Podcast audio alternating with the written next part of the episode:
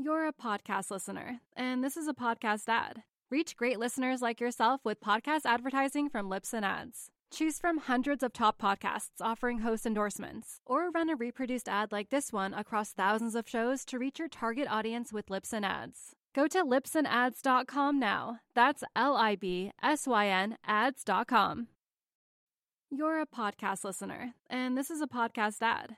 Reach great listeners like yourself with podcast advertising from Libsyn Ads. Choose from hundreds of top podcasts offering host endorsements, or run a reproduced ad like this one across thousands of shows to reach your target audience with Libsyn Ads. Go to libsynads.com now. That's L I B S Y N ads.com. This is the place where the explicit language warning goes. But on this podcast, there is no explicit language. Think of it as like the page on a legal document that says, this page intentionally left blank. It's Tuesday, September 20th, 2022. From Peachfish Productions, it's The Gist. I'm Mike Pesca. At a recent rally in Ohio, Donald Trump was, like the documents he possessed, unrestrained and unbound. His speech ended in a crescendo of rhetoric, but also music. Here's 20 seconds of his ender. My fellow citizens, this incredible journey we're on together has only just begun, and it is time to start talking about greatness for our country again. We are one movement, one people, one family, and one glorious American nation. During this time, many from the videos I saw, most in the crowd held up one finger. You'd think maybe to match their tribune's words of one people, one movement, one family, but that wasn't what immediately inspired so many to raise their index finger. It was the fact that the song being played apparently reminded them of the QAnon anthem, where we go one, we go all.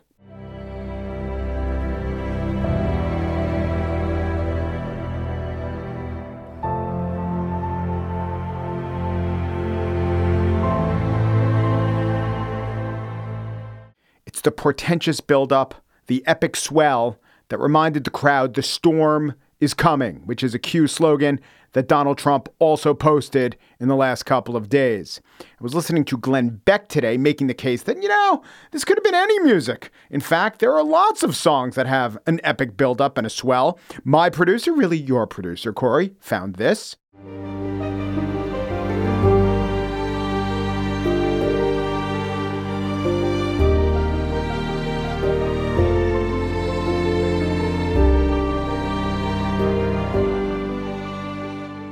And a bit of this.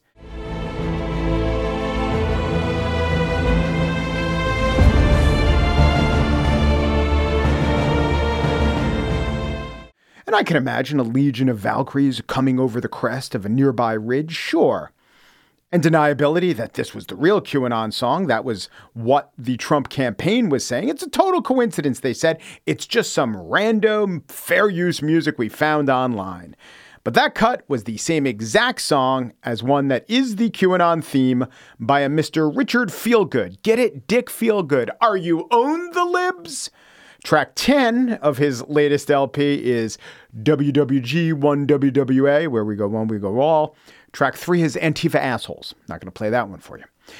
And as much as Trump's official spokesman and Glenn Beck denied it, the proof was that thousands of people knew to raise their fingers at once, and also that on Truth Social, all the tweets, sorry, all the truths, that's what they call it, said, oh yeah, that was QAnon at Kate Awakening. At the end of the rally, they played the WWG1WGA song and everyone put their fingers up as one cry emoji.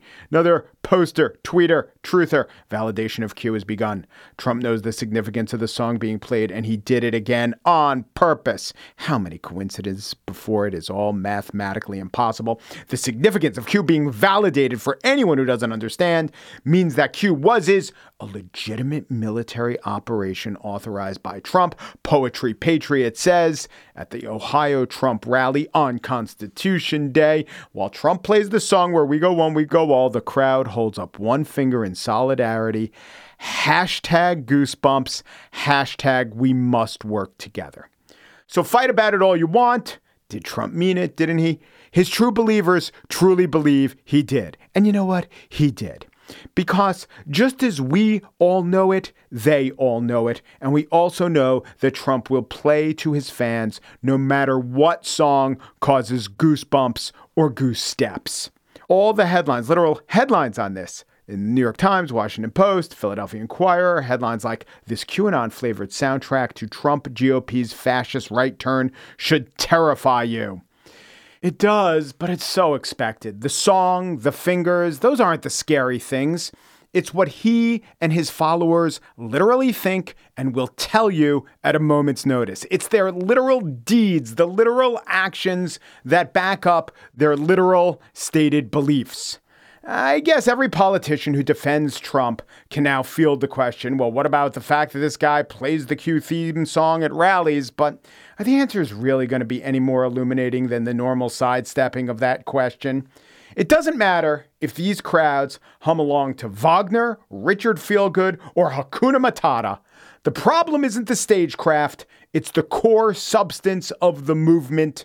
We all know it, and it doesn't need to be set to music. On the show today, Adnan Syed is free and he has a few people to thank. Many in the Maryland State House who have no experience with podcasts except maybe they've listened to one. But first, Susan Rogers studied psychoacoustics at McGill University in Montreal. She went on to have a decades long career as a professor. And her new book is This is What It Sounds Like What the Music You Love Says About You. Okay, academia, very impressive. But before all that, she was the personal audio engineer for a little known musician out of Minnesota who went by Prince. Heard of him? Up next, Susan Rogers.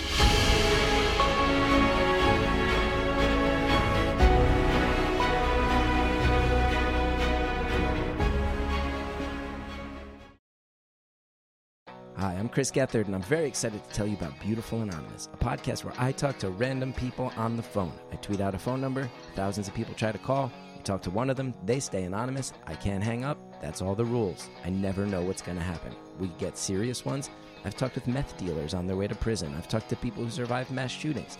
Crazy funny ones. I talked to a guy with a goose laugh, somebody who dresses up as a pirate on the weekends. I never know what's going to happen. It's a great show. Subscribe today, Beautiful Anonymous.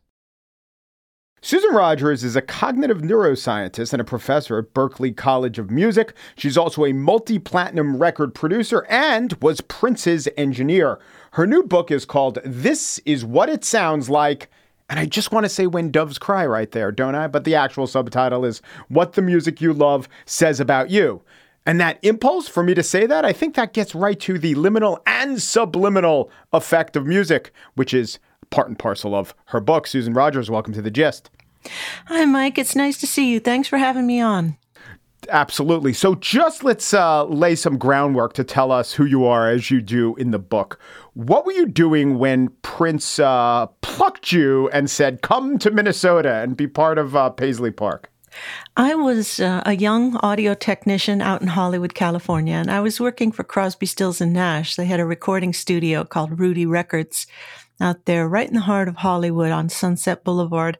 I was their studio maintenance tech. My job was to repair the equipment when it broke down. Uh, I'd been in the business about five years, self taught in audio electronics, but heavily, heavily taught by the audio technicians out there in Hollywood who trained me up to be a repair tech. And then I heard through the professional grapevine in 1983 that my favorite artist in the whole world, Prince, was looking for a technician. As soon as I heard that, I thought, well, his search is over because I'm getting that job. I was made for that job. So that's when he uh, he hired me in '83. I moved out to Minneapolis, and he was just coming off 1999, the big tour.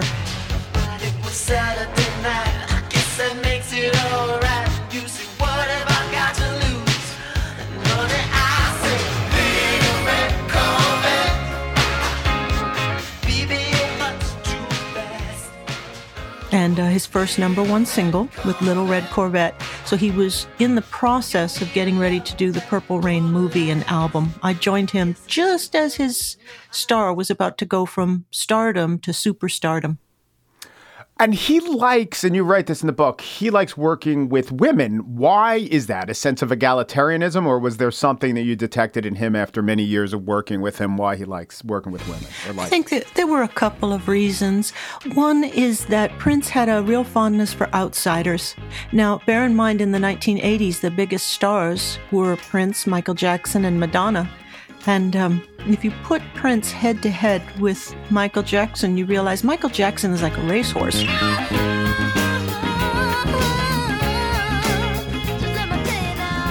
He was groomed by his, his family and by Berry Gordy and Motown and Diana Ross and all the people he grew up with. They groomed him to be a star. Prince was more like Seabiscuit, where Michael Jackson was more like Man o' War.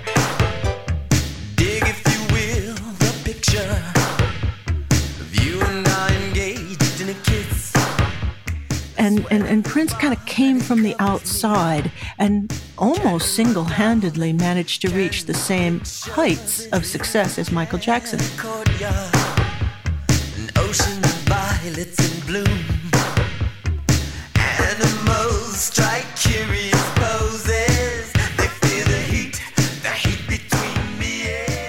So Prince always kept that soft spot and appreciation for people who didn't fit the mold uh, and and he liked to bring those people in and give them a chance as he was given a chance. So he liked working with women because we were so and then and now underrepresented in the technical arts. Um, the other thing is that Prince really needed to be the alpha male. If he was going to be uninterrupted and was going to run a tight ship, he couldn't have competition in house. And women are, are less likely to compete head to head like that. So, as an audio tech, that is not to insult it, you loved it, but sort of the lowest rungs in music. Is that unusual? An unusual path to uh, in the, in the guild or in the uh, craft of music to work your way up from that position to well, certainly not a professor, but at least producing multi platinum albums. Right.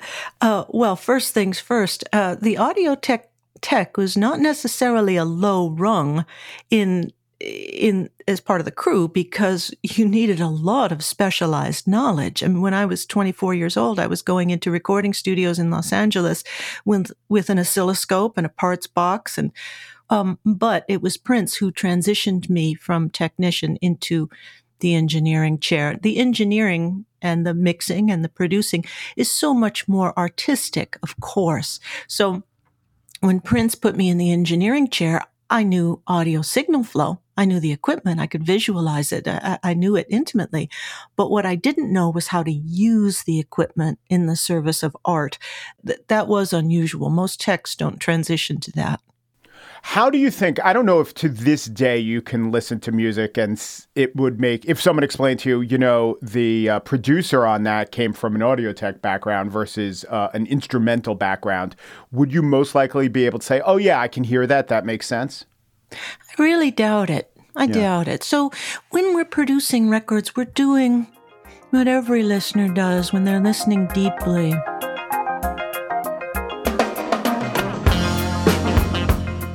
You're listening to that performance, those sounds, and you're searching your brain.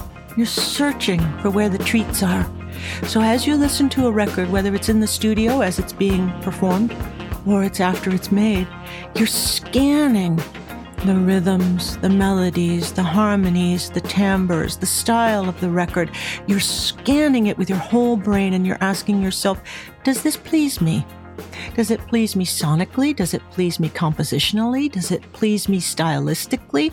Does this please me? Are there treats there for me? Mm-hmm. And the mm-hmm. answer is either yes or no. Now, when you're a record producer, you got to solve the problem of sometimes a record doesn't please you, but you've got a good sense that it would please others. So you mm-hmm. have to really understand not only your own listener profile, but the listener profile um, of your audience, your target audience, to see if we can make something here that's likely to serve up a treat for the listener. Yeah, I've heard you talk about working on records that please the producers and maybe even the artist, but fail to connect to the audience. Uh, I think you were talking about one where the problem was generational. A uh, a Kiwi recording artist who's a young genius, but produced by forty year olds and couldn't connect to twenty year olds. Oh, right, right, right. That was the wonderful, the wonderful Julia Darling.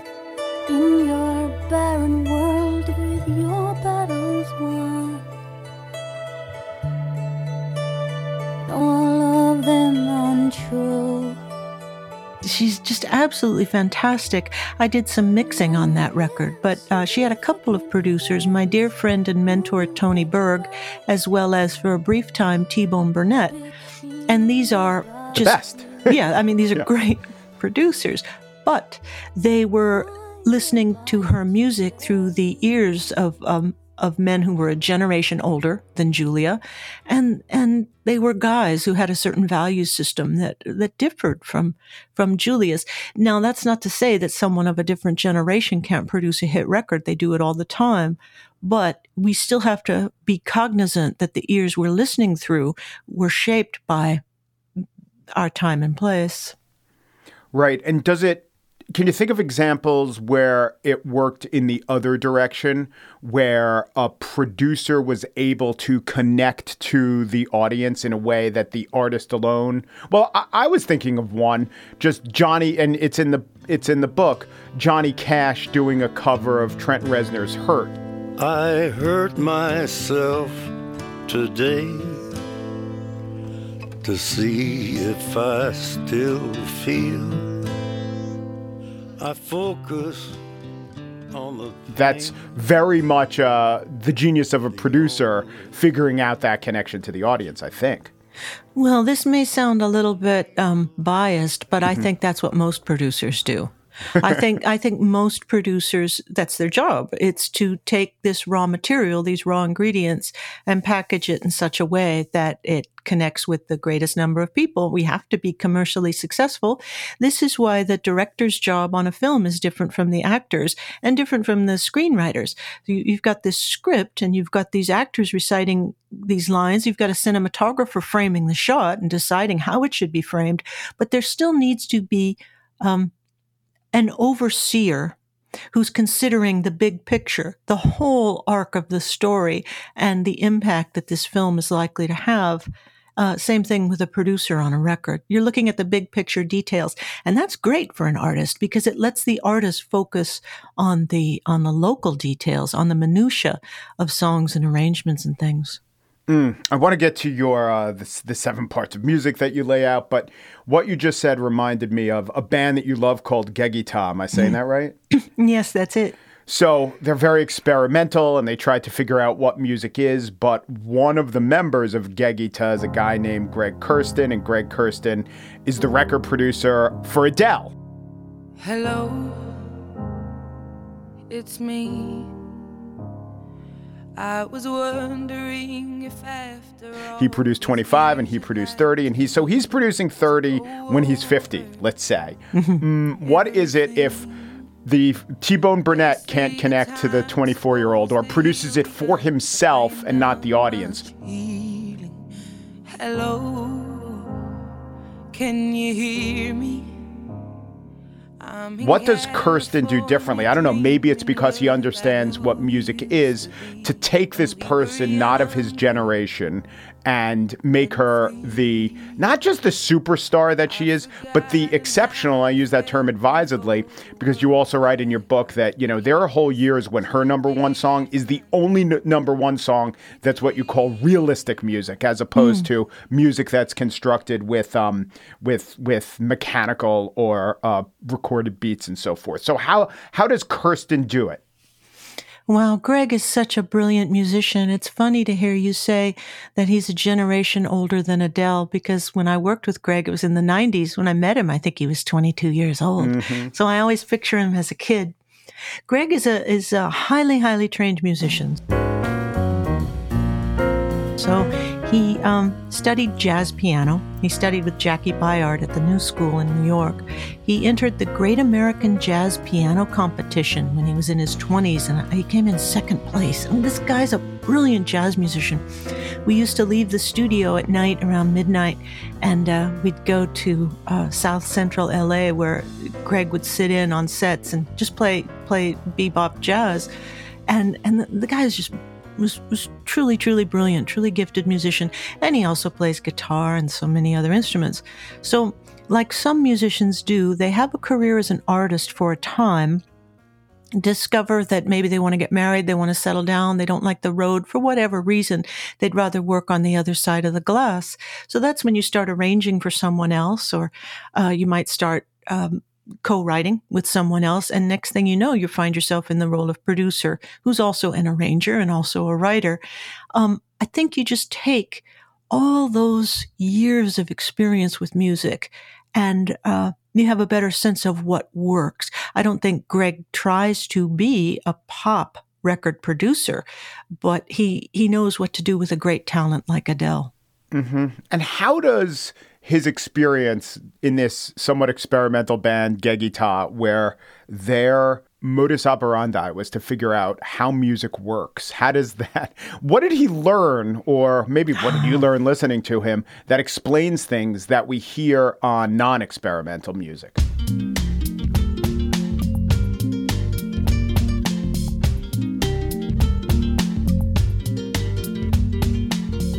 Tommy Jordan and Greg Kurstin. Greg was the Geggy and Tommy Jordan was the Tah of Geggy Tah. They were signed uh-huh. to David Byrne's label, the Luaka Bop. And uh, when I first met them, the very first thing I ever heard from them was a, a song called Ready for Rain in an A&R person's office at Warner Brothers Records. And I remember thinking, these guys know something about music that I don't know.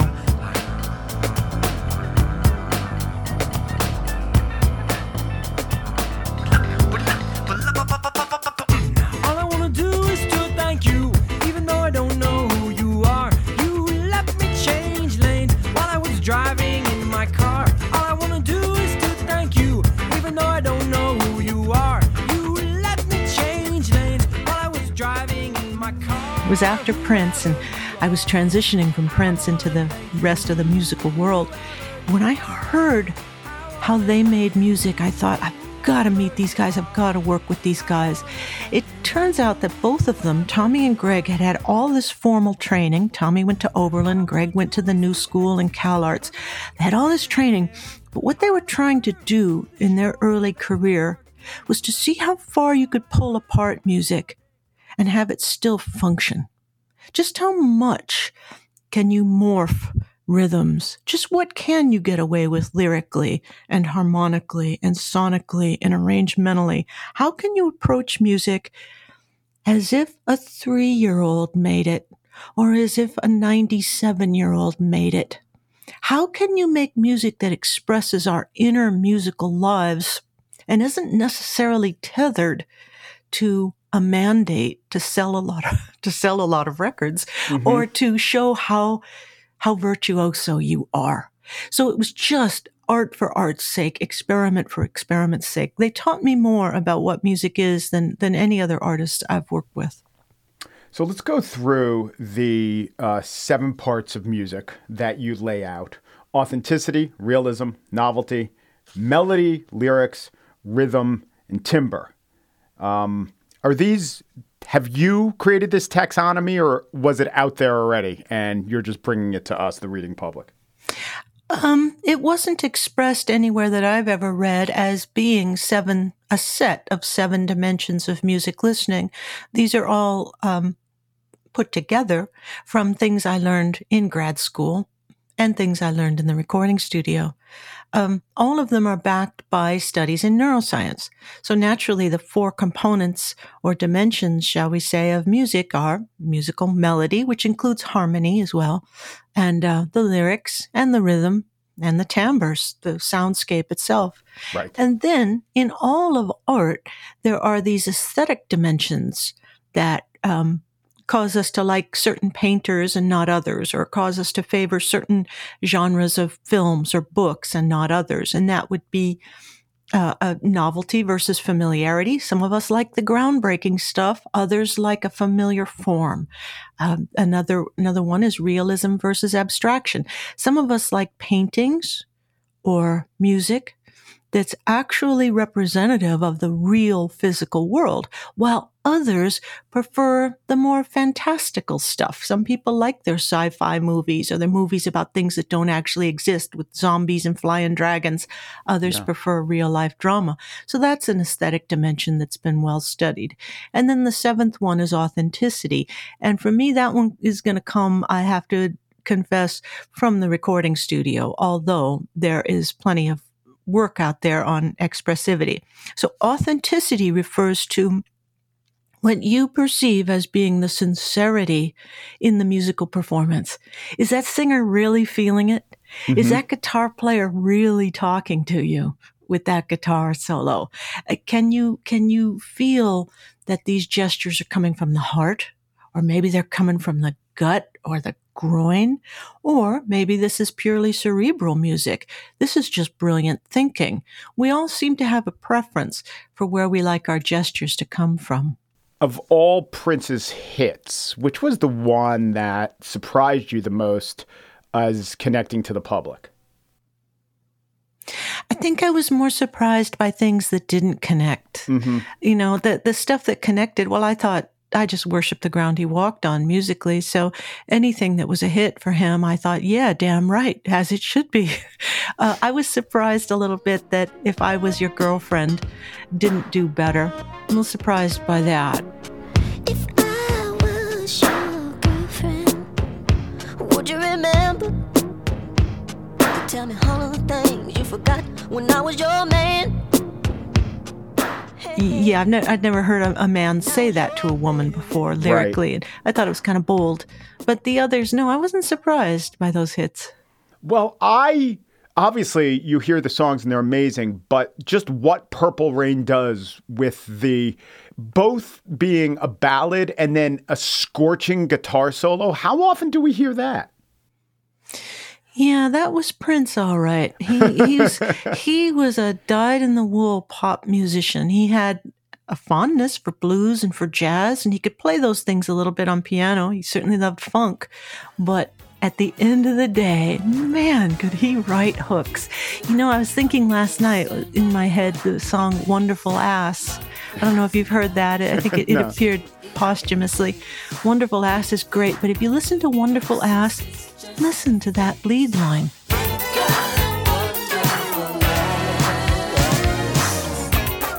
Just just that hook, that lead line. This kid would churn those out every single day. He would write hook after hook after hook after hook. Most successful musicians would be so gratified to have five of them. Prince would do five in a week. Tomorrow, Susan Rogers will speak of such areas as why Ariana Grande makes her a little nervous, and why Crosby, Stills, and Nash make better mistakes than some people make music. Join us tomorrow as we speak with the author of This Is What It Sounds Like, Susan Rogers, on The Gist.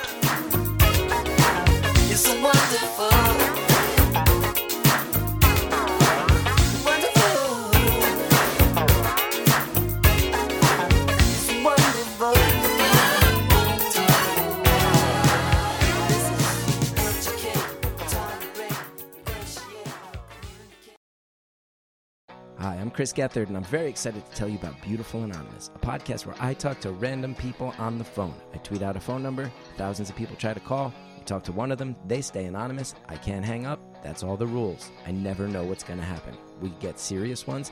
I've talked with meth dealers on their way to prison. I've talked to people who survived mass shootings. Crazy funny ones. I talked to a guy with a goose laugh, somebody who dresses up as a pirate on the weekends. I never know what's going to happen. It's a great show. Subscribe today, Beautiful Anonymous.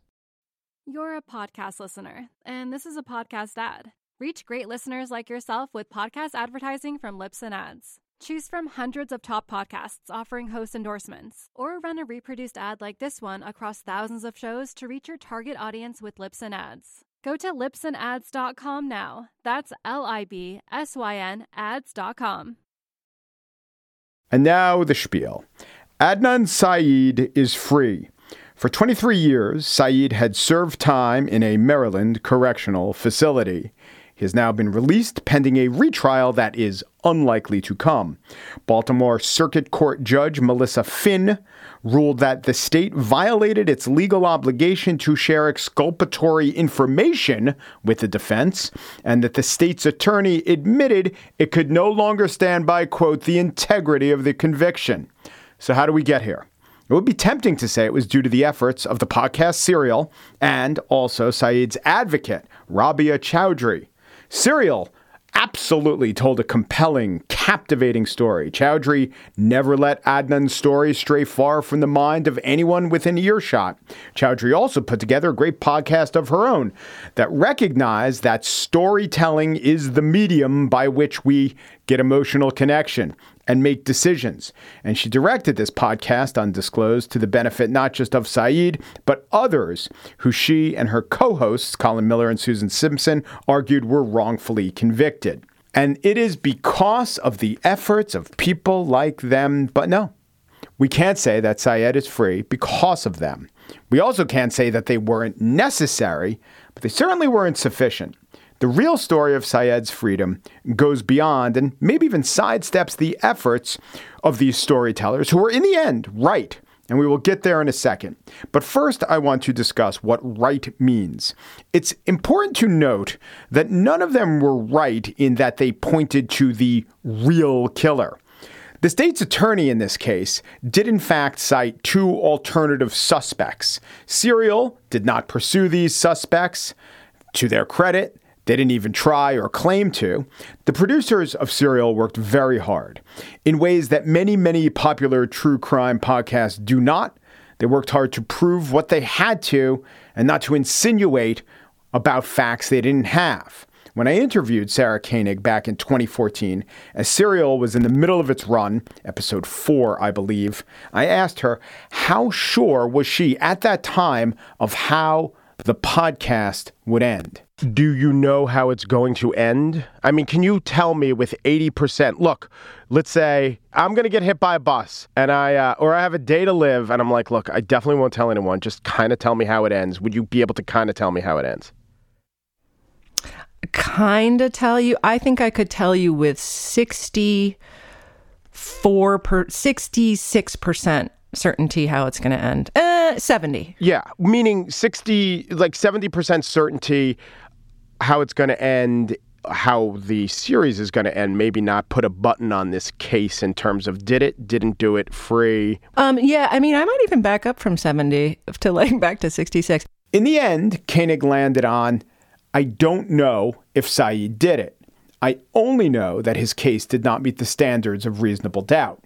When I interviewed Chaudry and her undisclosed colleagues and asked them if Syed didn't kill Hae Min Lee, who did, here's how they answered. It's about a minute and 30 among the three co hosts.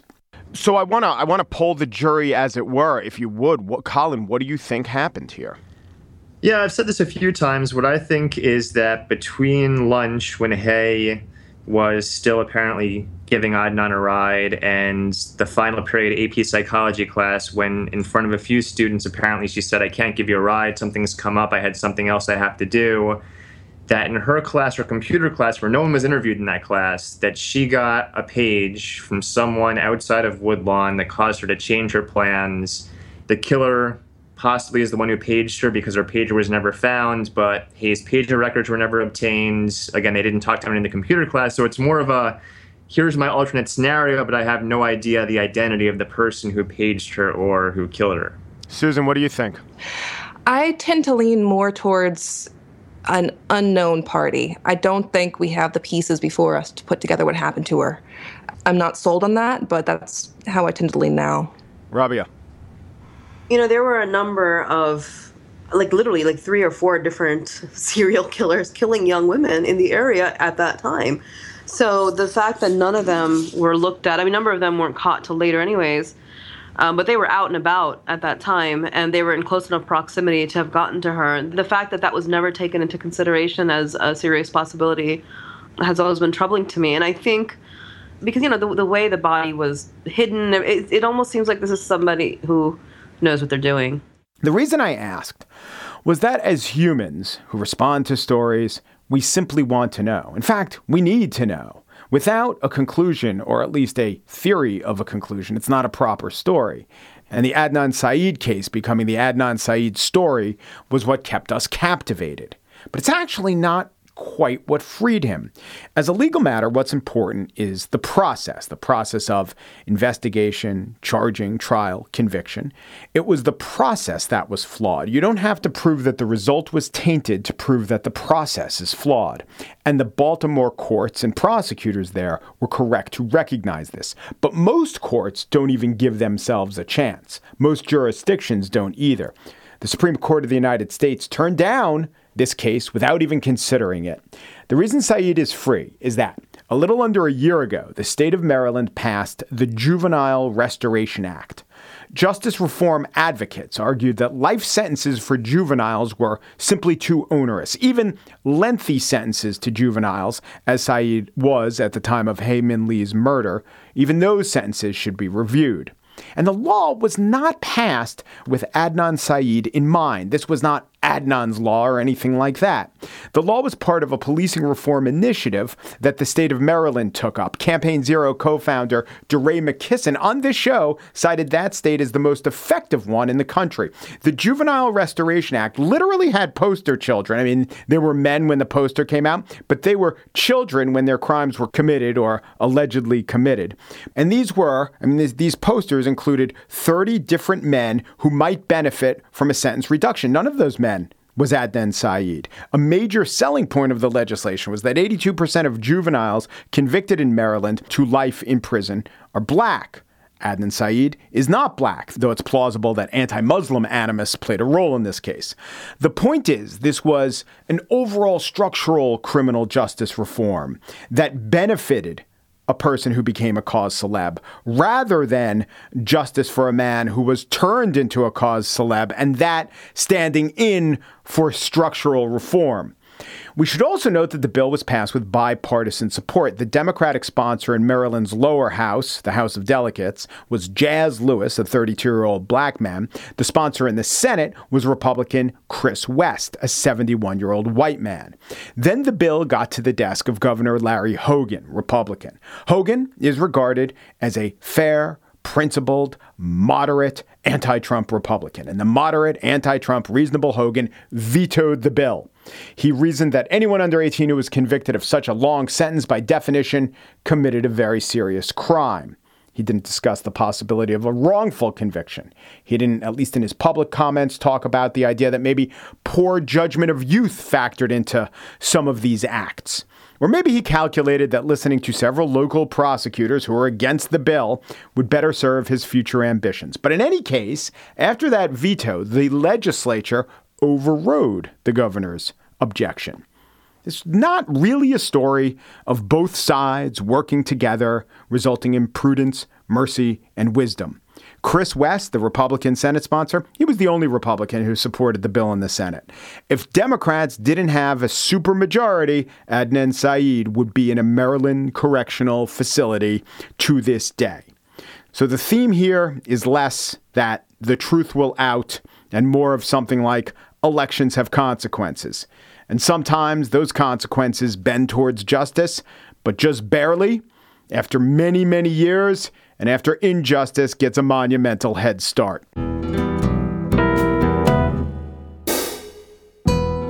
And that's it for today's show. The Gist is produced by assistant producer Corey Wara, senior producer Joel Patterson, and Michelle Pesca could have been the COO, but she'd rather be the Pope. The Gist is presented in collaboration with Libsyn's AdvertiseCast. For advertising inquiries, go to advertisecast.com slash the gist. Oopru, G Peru, to Peru, and thanks for listening.